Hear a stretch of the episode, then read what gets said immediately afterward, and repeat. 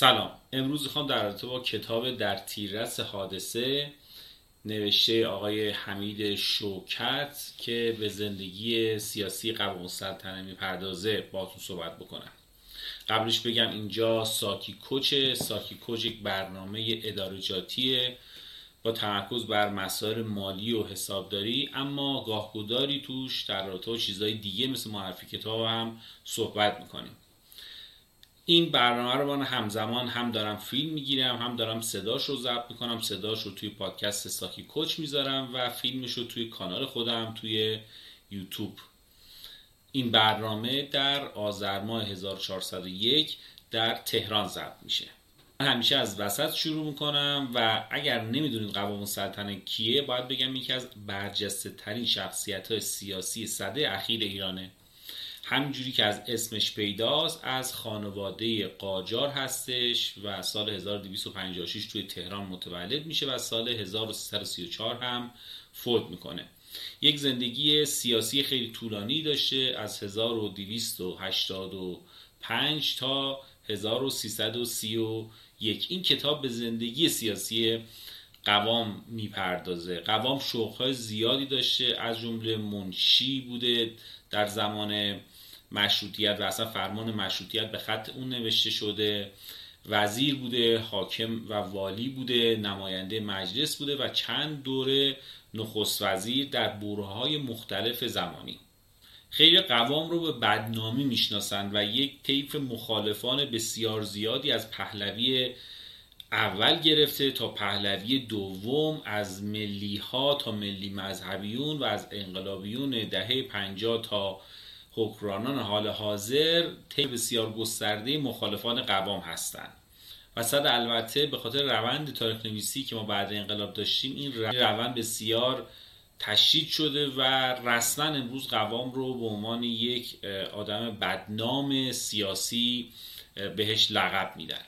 کتابی رو که آقای شوکت نوشته یک کتاب 420 صفحه‌ایه شامل چهل صفحه یادداشت و پانویس و ارجا و 15 صفحه منابع فارسی و انگلیسی. یعنی مشخص ما با کتاب بسیار محکم و قابل دفاعی روبروی هستیم. هر جا که لازم دیده یه ارجایی داده و یه مستندی آورده. کتاب به شدت مستنده و سعی کرده تو مواردی که شک وجود داره وارد نشه. به هیچ عنوان آقای شوکت قضاوتی در رابطه با قوام ارائه نداده بلکه سر کرده یک در حقیقت زندگی سیاسی اون رو به صورت خیلی شفاف نمایش بده و قضاوت رو به عهده خواننده گذاشته. خیلی آدم گزیده کاری هستش. آقای شوکت حتما ایشون نمی‌شناسن ولی از تعداد کتاب هایی که منتشر کرده این مسئله مشخصه.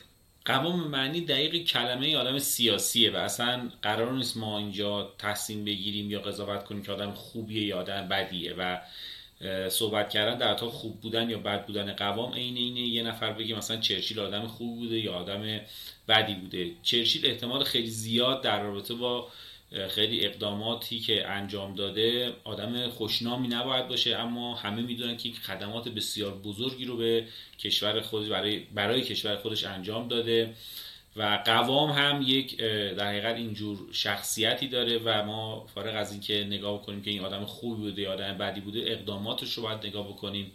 این که میگم یک آدم تراز اول سیاسی بوده شاید بعد انقلاب هاشمی رفسنجانی شبعی از اون چیزی باشه که ممکنه ما در قد و قامت قوام تو ذهنمون باشه و توی تاریخ صد سال اخیر شاید یک اشخاصی در سطح محمد علی فروغی رو فقط بشه با در حقیقت قوام سنجید و مثالشون, مثالشون زد و بسیار آدم برجسته ایه.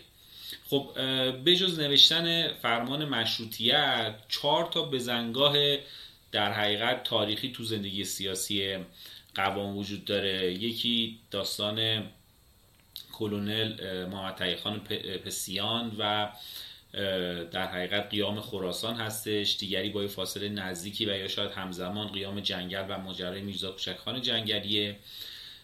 سومی که از همه مهمتر هستش داستان قائله آذربایجان و فرقه دموکرات و چهارمی هم داستان قیام سی تیره که اتفاقا زندگی سیاسی قوام رو بیشتر و متاسفانه ما به همین در حقیقت اقدام آخر میشناسیمش. این ماجرا هر کدوم به اندازه کافی پیچیده و خیلی طولانی است. من نمی‌خوام اونا خیلی با جزئیات بپردازم. داستان قیام محمد تقیخان پسیان که همزمان با حکرانی قوام توی خراسان و داستان قیام میرزا کوچکخان توی در حقیقت گیلان اینا تو هلوش 1300 رخ میده موقعی که هنوز رضا وزیر جنگه و هنوز رضا نشده و خیلی اقدامات بسیار موثری رو قوام در پشت پرده انجام میده و اینم از اون نکات جالبه. یعنی ما حتی زندگی خود کنول پسیان و میرزا کوچکخان هم بخوام نگاه بکنیم نمیشه خیلی سیاسفید نگاهشون کرد.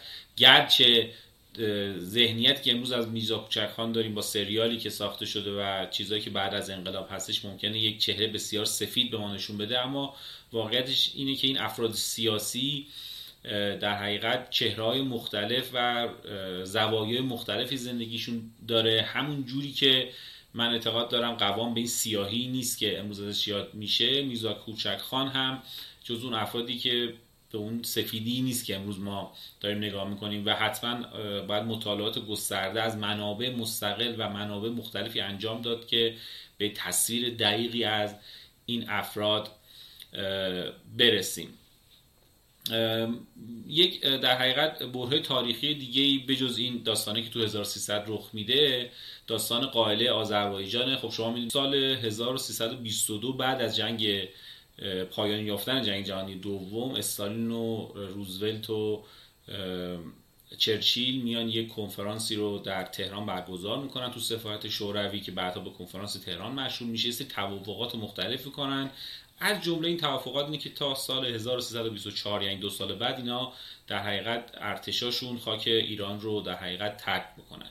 سال 1324 آمریکا و انگلیس این کار رو انجام میدن. اما شوروی به سیاق آن چیزی که تقریبا تو بقیه کشورهایی که بعد از جنگ جهانی دوم تصرفشون کرد انجام داد روی ایران هم می‌خواد پیاده کنه. یعنی یا ترکشون نکرد یا اگرم ترک کرد سر کرد یک حکومت حالا دست نشانده یک کمونیستی اونجا بذاره. نظیر آن چیزی که ما تو سالهای بعد توی آسیای میانه و توی قسمتی از اروپا دیدیم و الان کشورهایی مثل در حقیقت بلاروس درگیر هستند تو این زمان مصادف شد با دور چهارم نخست وزیری قوام و قوام یک عملیات بسیار سیاسی و پیچیده ای رو و این مذاکرات بسیار سختی رو شروع کرد. هم در ایران هم در شوروی. با سفیر وقت شوروی سادجیکوف شروع کرد مذاکره کردن.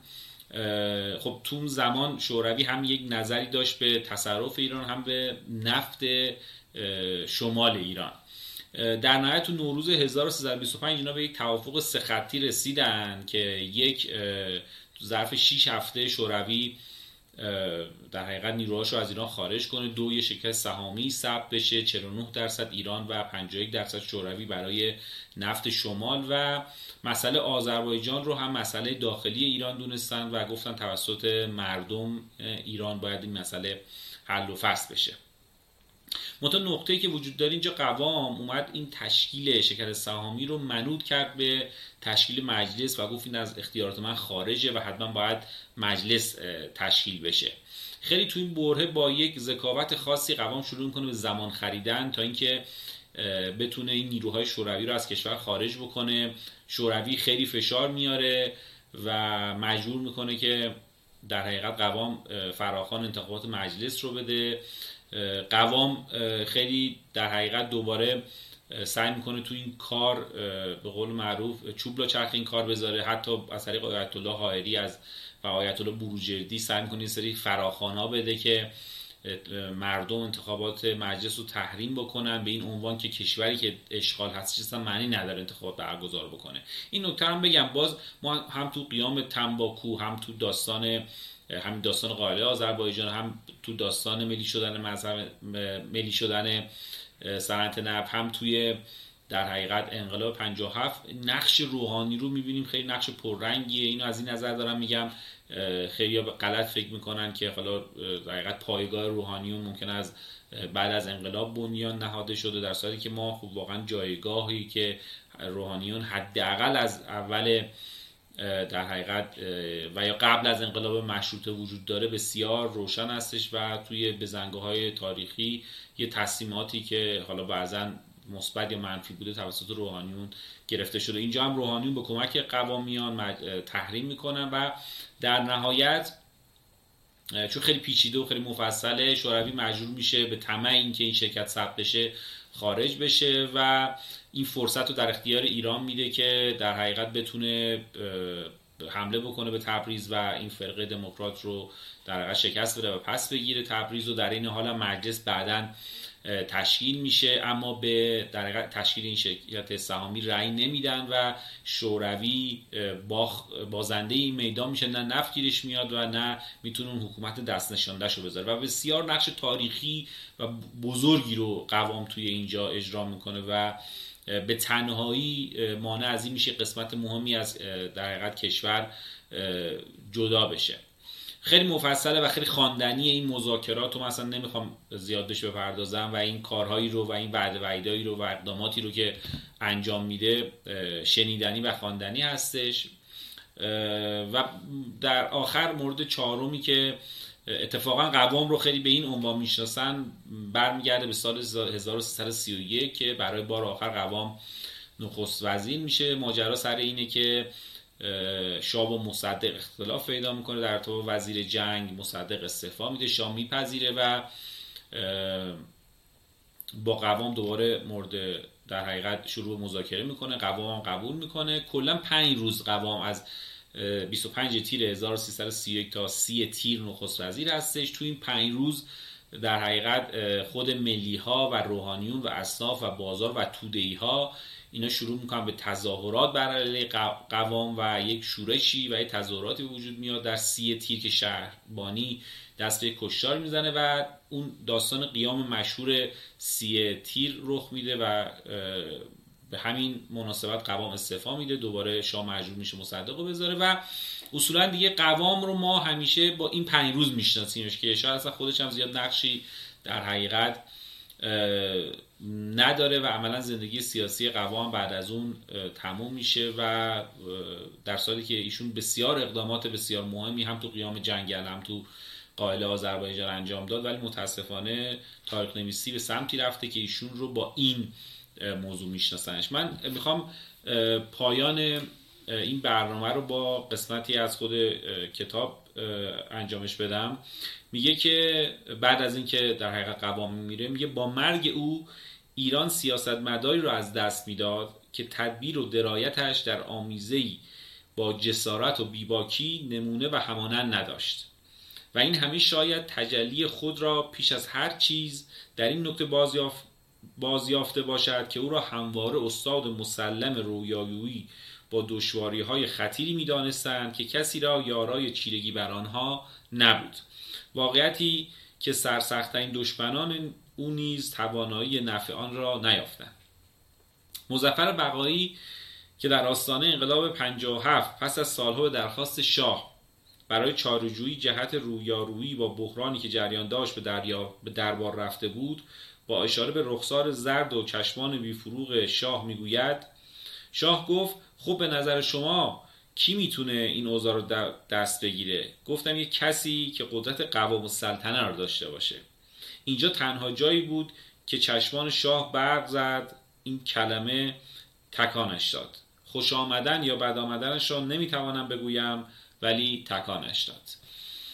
یه جمله داره تو این کتاب میگه سیاست یعنی ادامه مبارزه به روش دیگر و قوام سلطنه استاد مسلم این کار بود. پیشنهاد می‌کنم حتما کتاب رو بخونید. این کتابی که من دارم ما رو نشر اختران امیدوارم همچنان چاپ بشه و خوشحال میشم وقتی که خوندید نظرات خودتون رو با من به اشتراک بذارید. ممنون و خدا نگهدار.